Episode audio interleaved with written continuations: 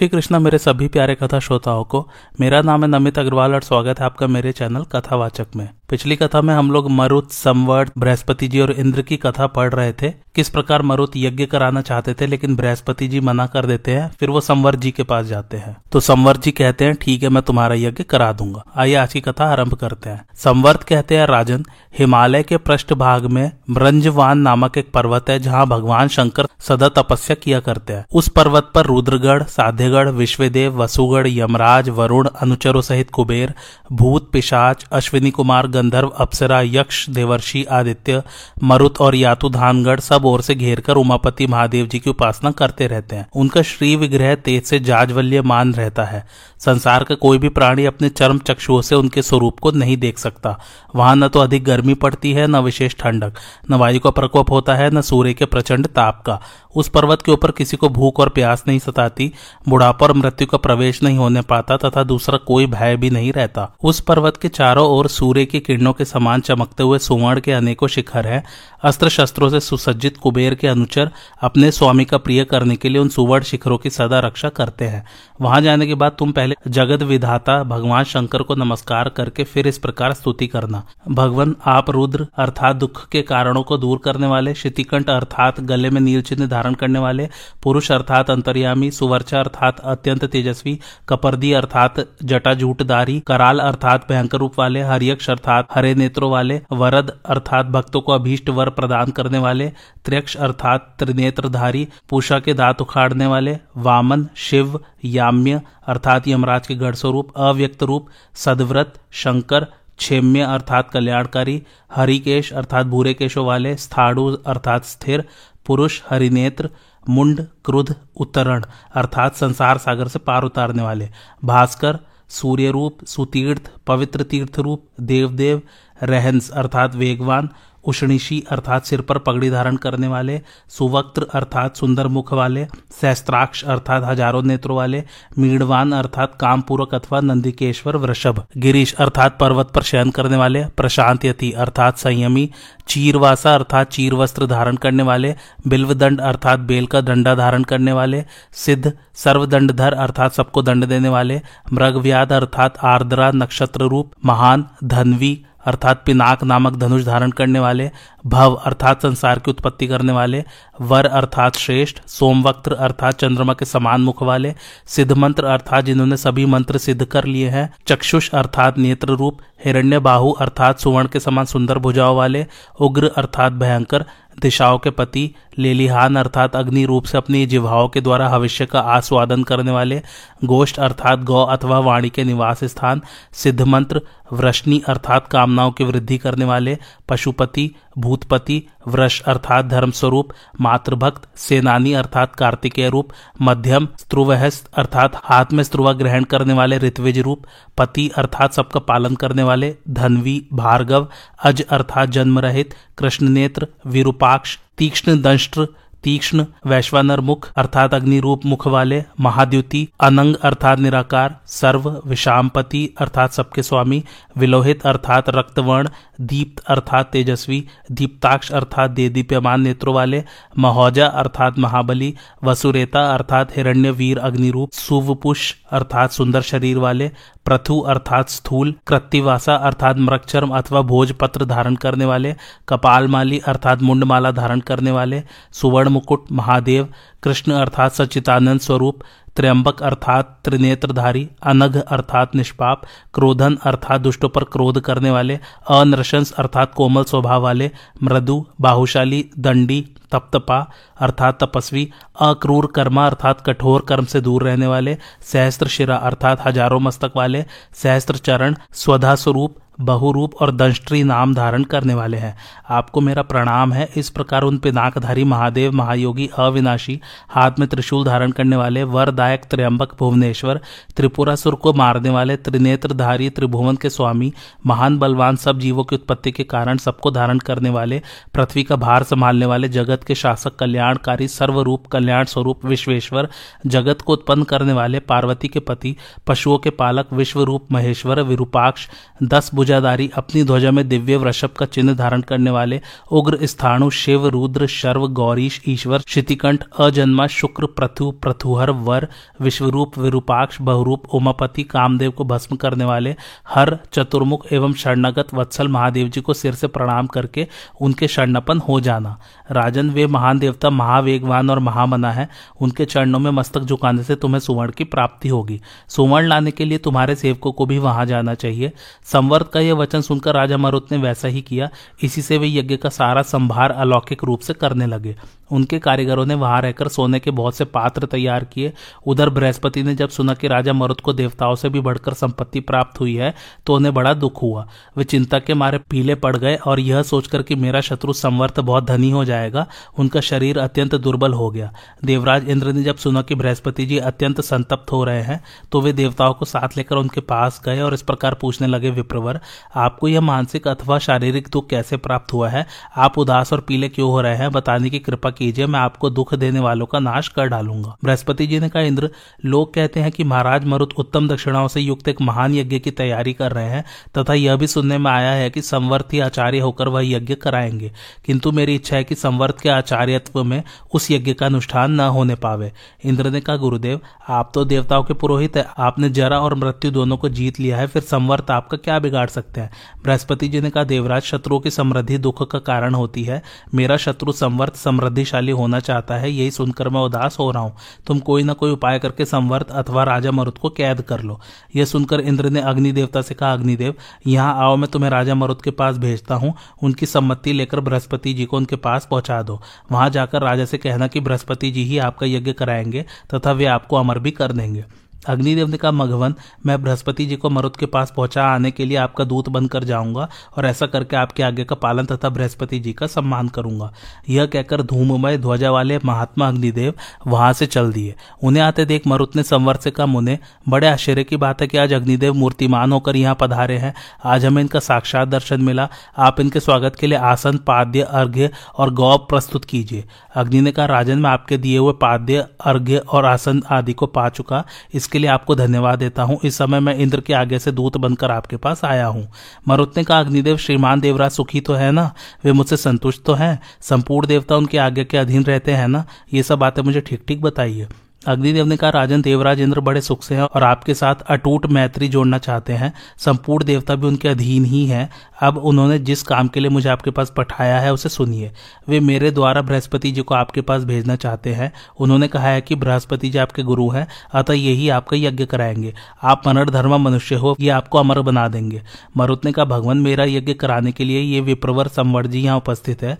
बृहस्पति जी के लिए तो मैं हाथ जोड़ता हूँ। वे देवराज इंद्र के पुरोहित है। मेरे जैसे मनुष्य का यज्ञ कराना उन्हें शोभा नहीं देगा। अग्निदेव ने कहा, राजन, यदि बृहस्पति जी आपका यज्ञ कराएँगे तो देवराज इंद्र प्रसन्न होंगे और उनके प्रसन्न होने पर देवलोक के भीतर जितने बड़े बड़े लोग हैं, वे सब आपके लिए सुलभ हो जाएँगे।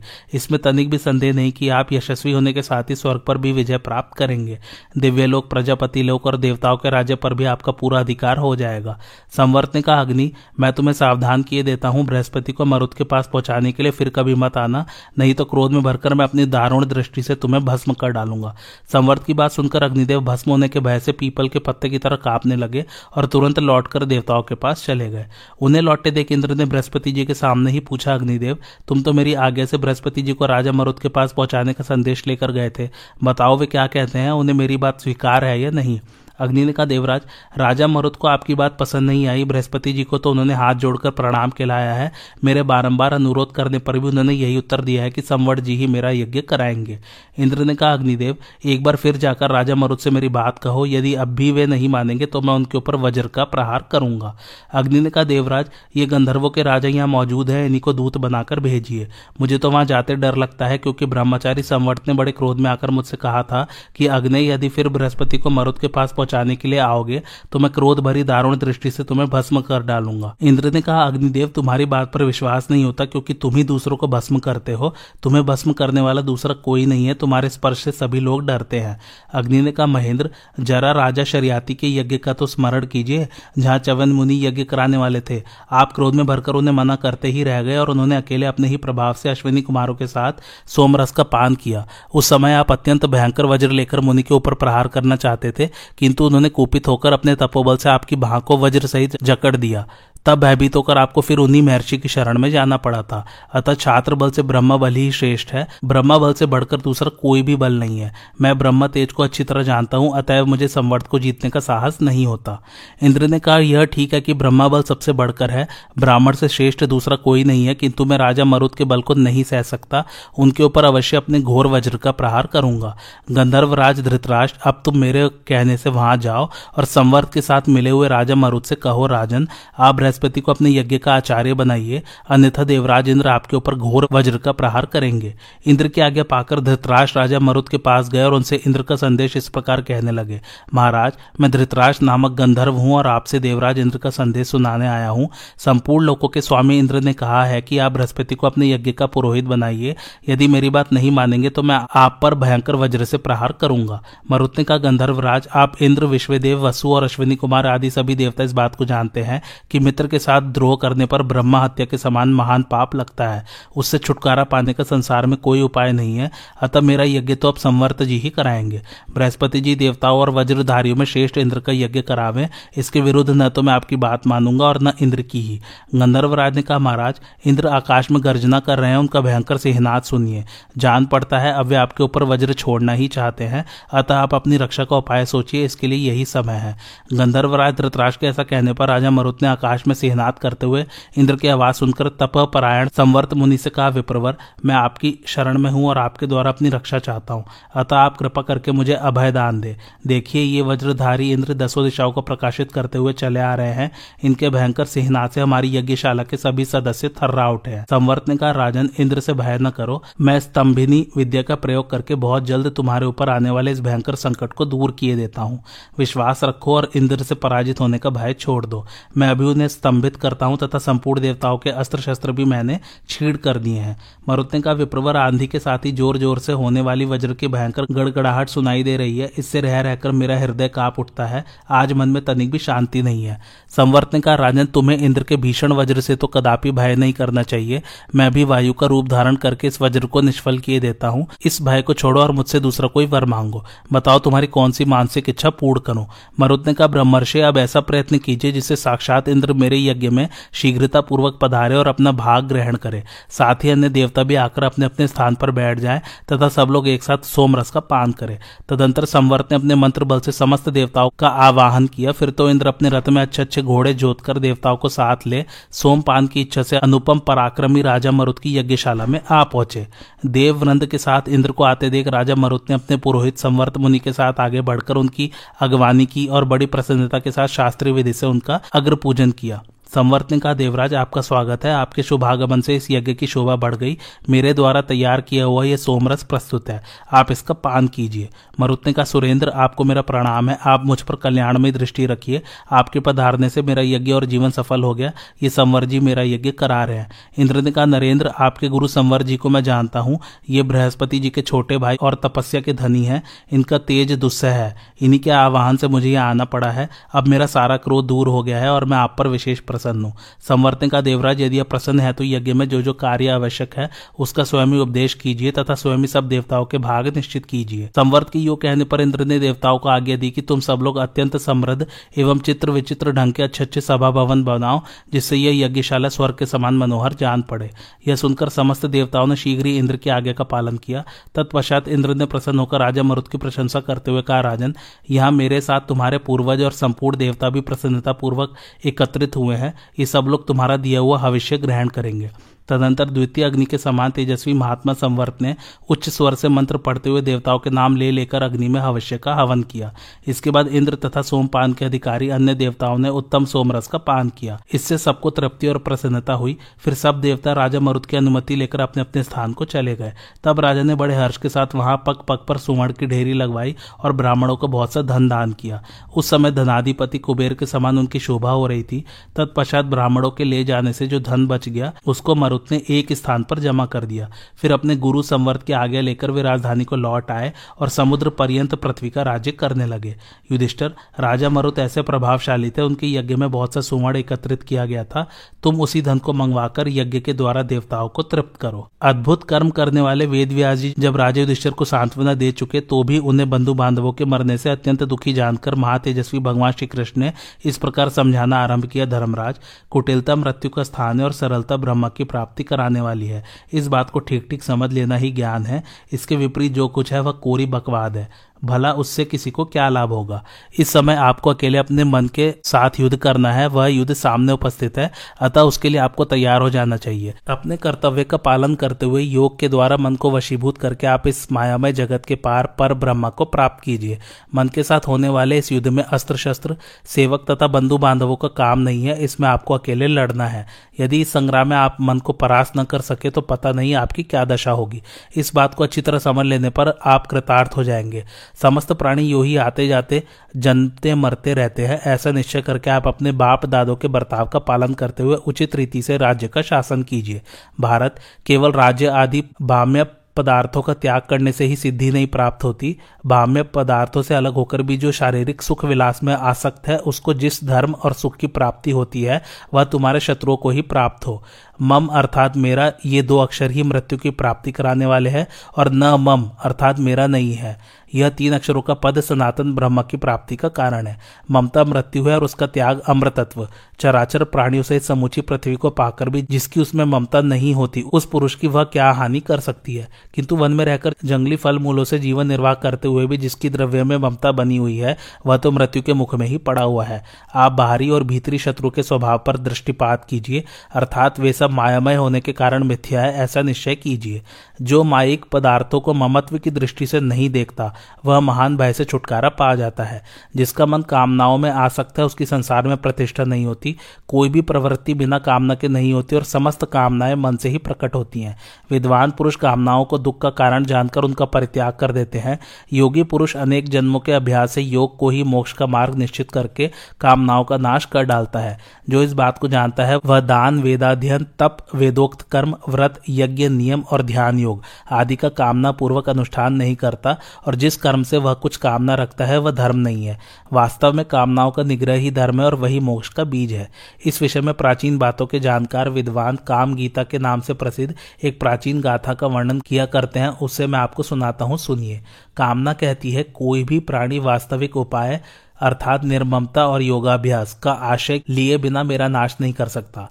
जो मनुष्य अपने में अस्त्र बल की अधिकता का अनुभव करके मुझे नष्ट करने का प्रयत्न करता है, उसके उस अस्त्र बल में मैं अभिमान के रूप में प्रकट होती हूँ, जो नाना प्रकार की दक्षिणा वाले यज्ञों द्वारा मुझे मारने का उद्योग करता है, उसके चित्त में मैं वैसे ही उत्पन्न होती हूँ, जैसे उत्तम योनियों में धर्मात्मा, जो वेद और वेदांत के स्वाध्याय रूप साधनों के द्वारा मुझे दबाने की कोशिश करता है, उसके मन में मैं स्थावर प्राणियों में जीवात्मा की भांति अव्यक्त रूप से निवास करती हूँ, जो सत्य पराक्रमी पुरुष धैर्य के बल से मुझे मिटाने का यत्न करता है, उसके मानसिक भाव के साथ मैं इतनी घुल मिल जाती हूँ कि वह मुझे पहचान नहीं पाता, जो उत्तम व्रत का आचरण करने वाला पुरुष तपस्या के द्वारा मेरे अस्तित्व को मिटाने का प्रयास करता है, उसकी तपस्या में ही मैं प्रकट हो जाती हूँ। जो मोक्ष की अभिलाषा रखकर मेरे विनाश का यत्न करता है, उसकी मोक्ष के प्रति आसक्ति का विचार करके मुझे हँसी आती है तथा मैं खुशी के मारे नाचने लगती हूँ। मैं प्राणियों के लिए अवध्य एवं सदा रहने वाली हूँ, इसलिए राजन आप भी नाना प्रकार की दक्षिणा वाले यज्ञों के द्वारा अपनी कामना को धर्म में लगा दीजिए। ऐसा करने से आपका अभीष्ट सिद्ध होगा। विधि के अनुसार पर्याप्त दक्षिणा देकर आप अश्वमेध तथा अन्य अन्य यज्ञों का अनुष्ठान कीजिए। इससे आपको इस लोक में उत्तम कीर्ति और परलोक में श्रेष्ठ गति प्राप्त होगी। इस प्रकार भगवान श्री कृष्ण वेदव्यास, देवस्थान, नारद, भीम, अर्जुन, नकुल, सहदेव, द्रौपदी तथा अन्य अन्य श्रेष्ठ पुरुषों और शास्त्र वेदता ब्राह्मणों के समझाने बुझाने पर युधिष्ठर का शोक जनित दुख दूर हुआ और उन्होंने मानसिक चिंता छोड़कर देवताओं तथा ब्राह्मणों का पूजन किया। तदंतर मरे हुए बंधु बांधवों का श्राद्ध करके वे समुद्र पर्यंत पृथ्वी का राज्य करने लगे। उस समय सबके समझाने पर जब उनका चित्त शांत हुआ तो वे अपना राज्य स्वीकार करके व्यास, नारद तथा अन्य अन्य मुनिवरों से बोले, महानुभावो, आप सब लोग वृद्ध और मुनियों में श्रेष्ठ है। आपकी बातों से मुझे बड़ी सांत्वना मिली है। अब मेरे मन में तनिक भी दुख नहीं है। इधर पर्याप्त धन भी मिल गया, जिससे मैं भली भांति देवताओं को यजन कर सकूँगा। अब आप लोगों के ही सामने यज्ञ आरंभ करूँगा। व्यास जी, हम लोग आपकी ही रक्षा में रहकर हिमालय पर्वत पर चलेंगे। सुना जाता है वहाँ का प्रदेश अनेकों आश्चर्यजनक दृश्यों से भरा हुआ है। आपने देवर्षि नारद ने तथा मुनिवर देव स्थान ने बहुत सी अद्भुत बातें बताई हैं, जो मेरा कल्याण करने वाली है। महान सौभाग्यशाली पुरुष को छोड़कर दूसरे किसी को संकट के समय आप जैसे साधु सम्मानित हितैषी गुरुजनों का दर्शन सुलभ नहीं होता। राज युधिष्ठर किस प्रकार कृतज्ञता प्रकट करने पर सभी महर्षि बहुत प्रसन्न हुए और युधिष्ठर श्रीकृष्ण तथा अर्जुन की अनुमति लेकर वे सबके देखते देखते वहाँ से अंतर्धान हो गए। इस प्रकार सभी पांडव भीष्म की मृत्यु के बाद शौच कार्य संपन्न करते हुए कुछ काल तक वहीं रहे। उन्होंने भीष्म और कर्ण आदि कुरुवंशियों के निमित्त और्ध्व क्रिया अर्थात श्राद्ध में ब्राह्मणों को बड़े बड़े दान दिए।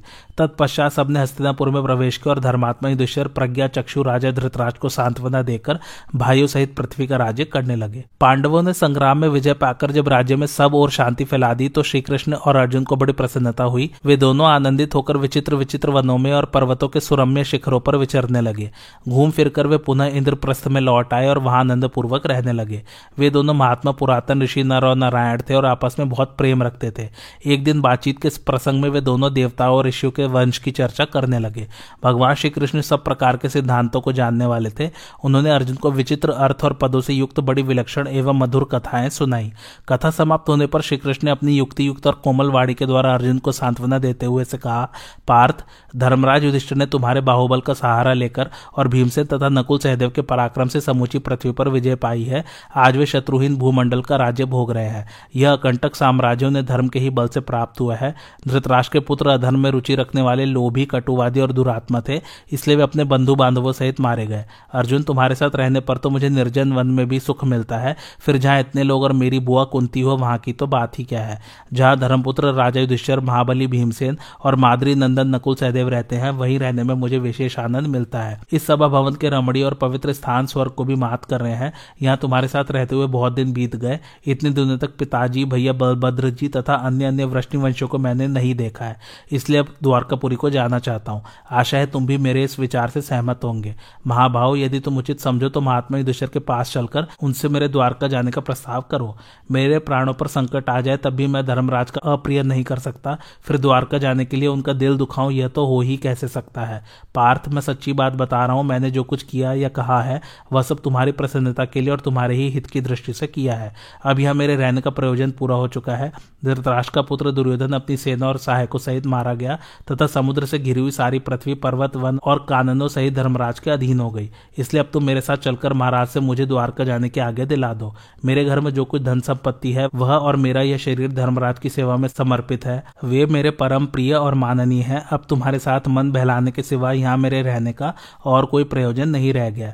भगवान श्री कृष्ण के ऐसा कहने पर अमित पराक्रमी अर्जुन ने उनकी बात का आदर करते हुए बड़े दुख के साथ उनके जाने का प्रस्ताव स्वीकार किया। श्री कृष्ण के सहित अर्जुन ने जब अपने राज्य पर पूरा अधिकार प्राप्त कर लिया तो वे दिव्य सभा भवन में आनंद के साथ रहने लगे। एक दिन स्वजनों से घिरे हुए वे दोनों मित्र स्वेच्छा से घूमते घूमते सभा मंडप के ऐसे भाग में पहुँचे जो स्वर्ग के समान सुंदर था। पांडु नंदन अर्जुन श्री कृष्ण के साथ रहकर बहुत प्रसन्न थे। उन्होंने एक बार उस रमणीय सभा की ओर दृष्टि डालकर भगवान से यह वचन का देव की नंदन। जब युद्ध का अवसर उपस्थित था, उस समय मुझे आपके महात्म्य का ज्ञान और ईश्वरीय स्वरूप का दर्शन हुआ था। किंतु केशव, आपने स्नेहवश पहले मुझे जो ज्ञान को उपदेश किया था, वह सब इस समय बुद्धि के दोष से भूल गया हूँ। उन विषयों को सुनने के लिए बारंबार मेरे मन में उत्कंठा होती है। इधर आप जल्दी ही द्वारका जाने वाले हैं, अतः पुनः वह सब विषय मुझे सुना दीजिए। अर्जुन के ऐसा कहने पर वक्ताओं में श्रेष्ठ महातेजस्वी भगवान श्री कृष्ण ने उन्हें गले से लगाकर इस प्रकार उत्तर दिया। श्री कृष्ण बोले, अर्जुन, उस समय मैंने तुम्हें अत्यंत गोपनीय विषय का श्रवण कराया था। अपने स्वरूप भूत धर्म सनातन पुरुषोत्तम तत्व का परिचय दिया था और शुक्ल कृष्ण गति का निरूपण करते हुए नित्य लोकों का भी वर्णन किया था। किंतु तुमने जो अपनी नासमझी के कारण उस उपदेश को याद नहीं रखा, यह जानकर मुझे बड़ा खेद हुआ है। उन बातों का पूरा पूरा स्मरण होना संभव नहीं जान पड़ता। पांडु नंदन निश्चय ही तुम बड़े श्रद्धाहीन हो, तुम्हारी बुद्धि अच्छी नहीं जान पड़ती। अब मेरे लिए उस उपदेश को ज्यो का त्यो दोहरा देना कठिन है, क्योंकि उस समय योग युक्त होकर मैंने परमात्म तत्व का वर्णन किया था। अब उस विषय का ज्ञान कराने के लिए मैं एक प्राचीन इतिहास का वर्णन करता हूँ। इससे तुम्हें श्रेष्ठ एवं स्थिर बुद्धि प्राप्त होगी, जिसके द्वारा तुम परम उत्तम गति को पा जाओगे। आज की कथा यही समाप्त होती है। कैसी लगी आप लोगों को मेरी कथा, मुझे कमेंट करके ज़रूर बताइए। और मेरे चैनल कथावाचक को लाइक, शेयर और सब्सक्राइब ज़रूर कीजिए। थैंक्स फॉर वॉचिंग धन्यवाद।